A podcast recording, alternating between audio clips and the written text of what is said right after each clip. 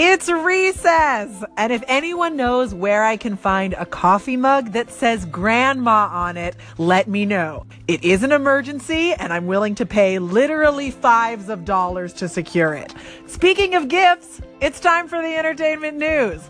Or as I like to call it, your recess from the real news. Here we go.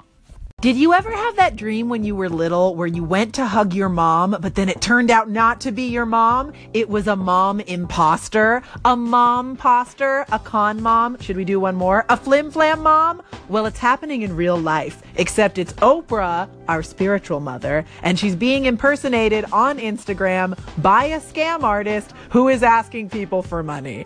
And that really should have tipped you off that this was not, in fact, the real Oprah. Oprah does not need you to float her some cash. She's one third of our nation's economy.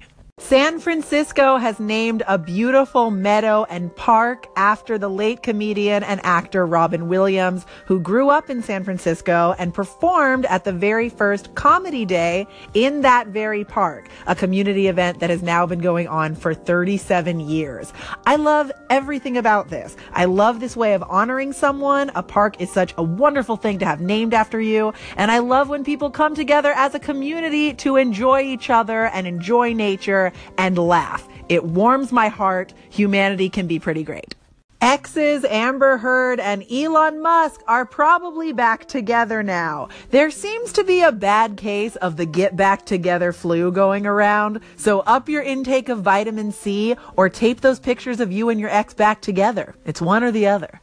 CNN is ending its Snapchat daily news show because the audience overlap between Snapchat and CNN was basically non existent. It was just one older millennial named Glenn. Sorry, Glenn, your tastes are too unique for this world.